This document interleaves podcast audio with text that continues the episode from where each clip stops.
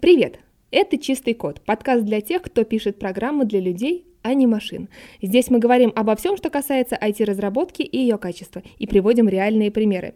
Если вы любите разработку так же, как и мы, подписывайтесь и слушайте нас. А еще смотрите на YouTube, где мы публикуем полезные материалы для разработчиков. Ищите канал «Технореволюция», «Разработка и программирование» и подписывайтесь.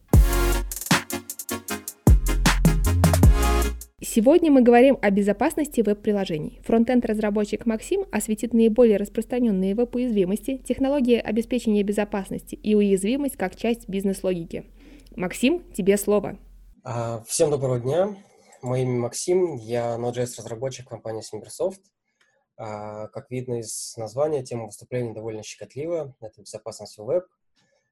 Тема настолько избита, обыдена и широко распространена, что ее уже просто пропускают мимо ушей, как обычный фон, и ввиду этого тема не потеряет актуальность, судя по всему, никогда. А распространенность и типичность веб-уязвимости привела к тому, что с некоторой периодичностью разные сообщества выпускают статьи или статистику по наиболее распространенным из них. Самым широко известным, ну, по крайней мере, мне, является сообщество, аббревиатурное название которого WASP. И расшифровывается оно как Open Web Application Security Project. В свое время на русский переводится как «Открытый проект по обеспечению безопасности». На странице данного проекта с определенной периодичностью, а, я, к сожалению, не знаю, какая она на самом деле, потому что выходы, скажем так, разнятся, выкладывается топ-8 либо топ-10 э, список наиболее распространенных уязвимостей. Собственно, список можно посмотреть, э, перейдя по ссылке. Для продолжения изложения хорошо бы определиться с термином уязвимости, какие последствия они могут иметь. Ну, что же такое уязвимость? Уязвимость — это проблемное место в общей инфраструктуре приложения, которое может быть использовано злоумышленником для получения собственной выгоды. Выгоды, выгода может быть а, ну, абсолютно разной. Однако в любом случае она а, будет иметь, а, вернее, будет причинять ущерб бизнесу. Издержки могут проявляться в виде утечки базы заявок пользователей с номерами телефонов и почтовыми ящиками в виде отказа провайдерам в обслуживании вашего сервиса ввиду большого количества запросов и невозможности их обработки. Um, ну, в виде шантажа и тому подобных прелестей. Ну, кстати, да, получение удовольствия от того, что ты что-то разломал, я тоже отношу к получению собственной выгоды. Um, тема безопасности веб-приложений слишком широка, чтобы уместить ее изложение в регламент выступления, поэтому мы сконцентрируемся на ее небольшом сегменте, рассмотрим подробнее безопасность регистрационных и авторизационных процессов. Рассмотрим мы на примере ну, стандартного процесса регистрации, который, я думаю, многие имплементировали, ну, либо видели, встречались с подобным. Наш клиент, попадая собственно, к нам на сайт. Если он хочет зарегистрироваться, как правило, он переходит по ссылке, а, собственно, выполняя запрос GET, ну, на какой-нибудь роут, например, register. В ответ на него сервер отдает а, форму, дальше происходит заполнение пользователем формы. И очень часто email и логин имеют под собой, вернее, это одно и то же поле. То есть, грубо говоря, Первичным ключом для поиска в базе данных э, очень часто является email. Э, ну, далее он вводит пароль э, и опционально остальные параметры. Дальше происходит валидация на фронте, и далее отправляется запрос постом с данными нашей формы. После чего э, на клиенте происходит получение обработка запроса, ну, соответственно, это валидация, создание хэша пароля и запись объекта пользователя в базу данных. Ну, то есть email, а, хэш пароля и опционально остальные значения. Точно так же добавляется verification токен, на основе которого создается ссылка, которую отправляют на почтовый ящик, и, собственно, происходит ответ клиенту на его запрос-пост. С просьбой перейти в почтовый ящик и продолжить регистрацию. Дальше он кликает по ссылке и, собственно, верифицирует свой почтовый ящик. На этом регистрация закончена. Если вы такое делали или встречались, то знаете, что это плохо. Um, в чем проблема? Um, многие скажут, что там, ну, я всегда так делал, да, кто-то кто на самом деле видел очень часто эти примеры, и тут-то как раз вступает в игру ВАС по своей классификации уязвимостей. А, подобный подход к реализации процесса регистрации – а, будет попадать в категорию а, небезопасная авторизация регистрация и под категорию username enumeration. Суть уязвимости в данном случае это возможность получения списка email, для которых зарегистрированы аккаунты в системе. Вернемся к представленному процессу ну, и подумаем, что будет, если что-то пошло не так, а, например, для такого email уже существует аккаунт. Ну, в этом случае что мы можем? А, мы можем сказать, что для такого email уже существует аккаунт. Мы можем сказать, что на такой email зарегистрирован аккаунт и попросить, а, точнее спросить его, не забыл ли он пароль, ну, то есть сделав его жизнь немножечко легче. Ну, я думаю, что понятно, да, что это на самом деле один и тот же вариант. Ну и, собственно, мы можем еще сильнее упростить жизнь нашему пользователю, например, предварительно на лету проверяя доступность email на этапе заполнения формы. Главная опасность уязвимости типа username enumeration – это возможность получения списка email, а, для которых зарегистрированы аккаунты в системе. И тут как бы возникает закономерный вопрос, и что с того, ну, что кто-то получил список всех э, наших пользователей, паролей-то у них нет. Но давайте разберем ситуацию на прикладном примере, что называется примеры жизни. Давайте представим, что мы или наш заказчик владеет бизнесом ну, с особой специальностью, узкой аудиторией, э, ну, грубо говоря, например, это магазин по продаже интим-товаров.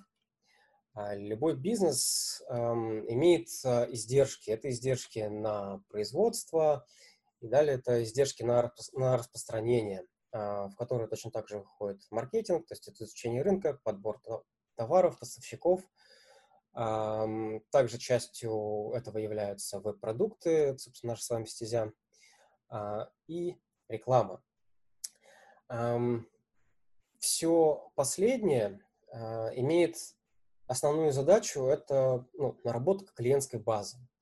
А, тем более, когда мы говорим про какой-либо а, узкий рынок, на котором, скажем так, а, пользователи, вернее, не пользователи, а потребители, а, скажем так, в объеме не сильно изменяются, то а, наличие клиентской базы, которая лояльна вам, очень важно. Что следует из того процесса регистрации, который мы смотрели, который мы видели до этого. Данный, данный процесс регистрации, а, который был представлен, позволяет сделать что? Он позволяет фактически перебором, естественно, настроив определенную политику, получить, ну, допустим, либо весь, либо большую часть списка имейлов наших пользователей. Ну, имейлы и имейлы, как бы, да, внутрь-то они не лезут, но, допустим, пример. Опять же, у нас узкий рынок, и кто-то решил выходить на рынок с нами. То есть наш конкурент или просто человек, который решил срубить бабла на, ну, скажем так, на нашем имидже фактически. Будет хорошо, если это просто конкурент, ну, относительно здравомыслящий, например, его задача – это просто свой бизнес. Здесь мы что имеем? То есть изначально бизнес, который мы обслуживаем, либо которым мы владеем, мы уже понесли определенные издержки.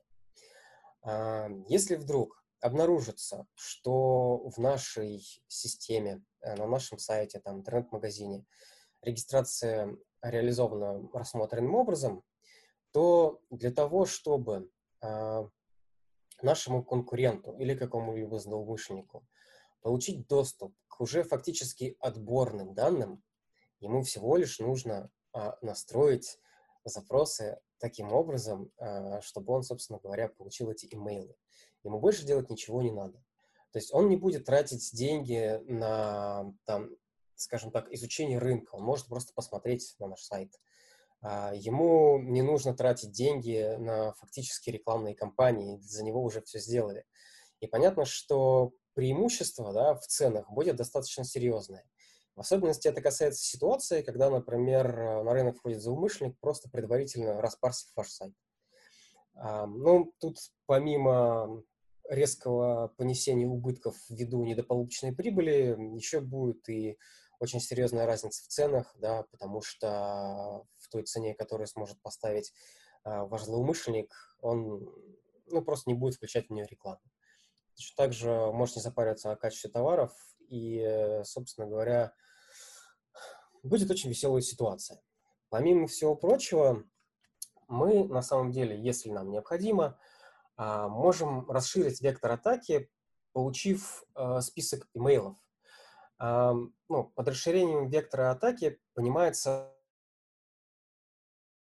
применение стратегий на получение знаний об уязвимости разных частей приложения, целью которых является сбор данных для выявления наиболее выгодных направлений для проведения атаки. Если простыми словами, то после того, как мы получили определенный объем данных, а, мы, если нам все еще это интересно, а, можем применить какие-либо другие а, методики для получения, грубо говоря, входов, доступов с разных сторон.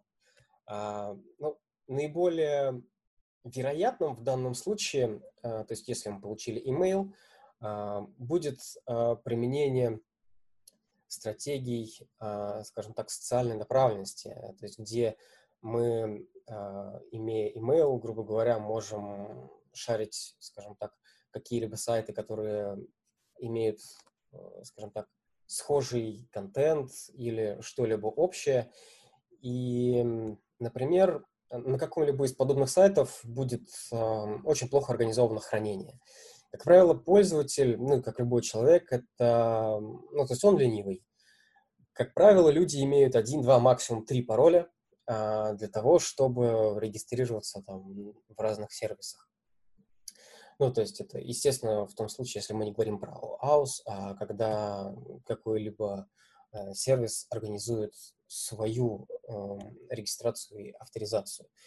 Ну, то есть очень часто пароль один и тот же, и если получилось взломать какой-то сайт, э, получить, например, доступ к базе, и вдруг неожиданно там пароли были не захэшированы, а валялись в чистом виде, то, грубо говоря, их можно применять. Э, и таким образом есть возможность получения доступа, а, ну, то есть более серьезного доступа к вашему аккаунту, перехват и так далее и тому подобные прелести. Ну, тут, собственно говоря, хорошо. Тогда следующий вопрос.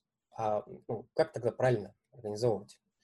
А, на этот вопрос нам поможет ответить стандарт PPCI DSS, Собственно, это Payment Card Industry Data Security Standard, стандарт безопасности данных индустрии платежных карт. Другими словами, это документация со списком критериев, которому должен удовлетворять сервис, а если он как-то управляет такими вещами, как номер карты, срок ее действия, там, CVV и тому подобное. Но на самом деле а, скажем так, следование данному стандарту на текущий момент, как сказать, все больше разных компаний, в том числе не, а, скажем так, не связанных с платежными системами, реализуют у себя данный стандарт. Ну, ввиду того, что он предоставляет достаточно серьезный уровень безопасности. Рассмотрим пример стандартного процесса регистрации, который, который соответствует данному стандарту. То есть это точно так же запрос GET на, собственно, запросах клиента для перехода страницы на страницу регистрации. Ему точно так же отправляется страница с формой.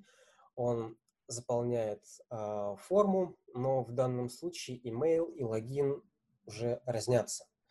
А, то есть это два разных поля, и на самом деле логин в данном случае будет а, первичное поле, по которому вы будете строить индекс и искать его в базе. А, данный стандарт требует шифрования всех важных полей, которые могут идентифицировать вашего пользователя. То есть точно так же клиент заполнил форму, Дальше происходит валидация, запрос пост, и далее на сервере происходит следующее. А, то есть происходит получение и обработка запроса, соответственно, точно так же валидация, создание хэша пароля.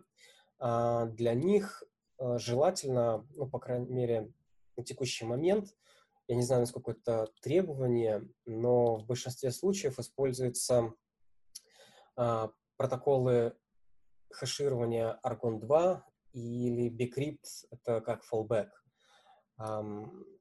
Следом а, происходит шифрование важных данных пользователя. Шифрование данных, шифрование данных, как правило, производится при помощи, ну, грубо говоря, это функция, которая а, на выводе вам выдает шифротекст, и сама функция, по сути, является а, протоколом, а, реализующим разного рода шифроблоки. То есть, а, грубо говоря, для того, чтобы нам зашифровать какое-либо поле, мы образом можем сказать, что это какая-то encrypt-функция, которая принимает на вход дату, инициализационный вектор и ключ. Инициализационный вектор — это ну, грубо говоря, определенная строка, чаще всего, не чаще всего, она обычно сгенерирована каким-либо случайным образом. А, то есть она может там каким-то образом изменяться, какие-то там параметры дополнительные вводить, но а, ее основная задача — это зашифровать а, первый блок из всего блока нашего изначального текста. А, на выходе из которого вы, собственно, получаете шифротекст, и дальше а, результат вывода этой функции вам нужно положить в базу. Допускается хранение а, поля и его инициализационного вектора в контексте одной записи либо таблицы. Но, естественно, для большей устойчивости желательно, чтобы они были разнесены чем дальше, тем лучше. Соответственно, то есть в идеале иметь ситуацию какую, когда email, там, password и непосредственно шифротекст от каких-либо там first name у нас хранился в одном месте, то есть в объекте пользователя, а где-нибудь в другой базе или в идеале вообще на другом сервере у нас а, хранились бы а, инициализационные векторы. А, точно так же а, этот а, стандарт определяет что?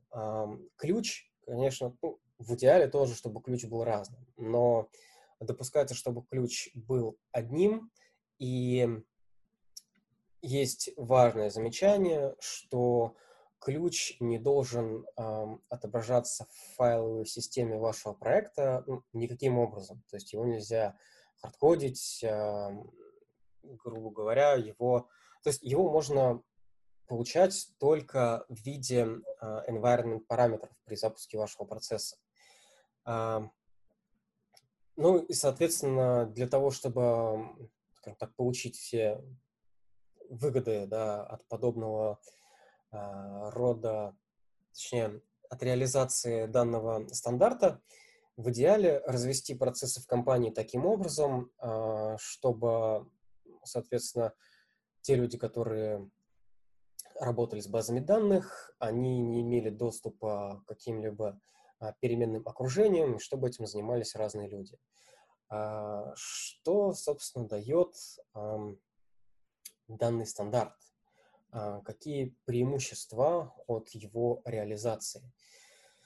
Преимущество заключается в следующем. Это сохранность данных даже в случае компрометации базы данных. То есть, а, если у нас есть какой-либо злоумышленник внутри компании, он свистнул базу, допустим, он решил каким-то образом получить с этого деньги, а, ну, собственно, даже он, если он ее продаст, если все сделано правильно, то тот человек, который купил получит, грубо говоря, базу с кучей шифротекста вместо конкретных полей.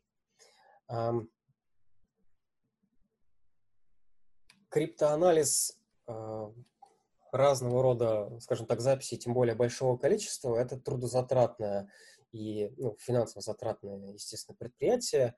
Поэтому э, это очень хорошо, на самом деле, добавляет, э, скажем так, безопасности, да, ну, поди плохо, когда, собственно, человек не может получить доступ, даже когда он получил, ну, купил базу.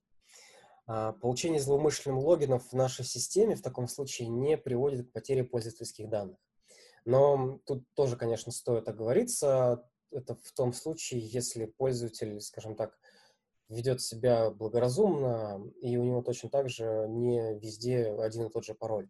То есть, грубо говоря, а, от дурака защититься очень сложно, да, там задача программистов, грубо говоря, том, чтобы как раз-таки обеспечить э, такой подход, чтобы было, скажем так, организовать безопасность для человека любого, скажем так, любой культуры, да, IT-культуры, но, как правило, скажем так, Вселенная нам всегда преподносит какие-то веселости. И также система становится более устойчива к методам социальной инженерии.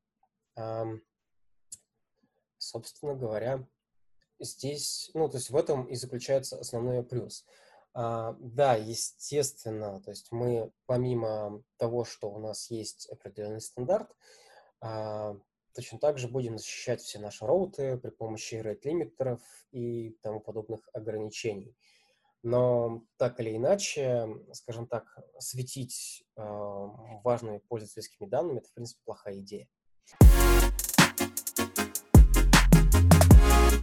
Спасибо всем, кто был с нами. Это подкаст «Чистый код». Слушайте нас на подкаст-площадках, ставьте оценки и пишите комментарии. Еще больше полезного контента от разработчиков вы можете увидеть на нашем канале Технореволюция в YouTube. Всем пока, услышимся!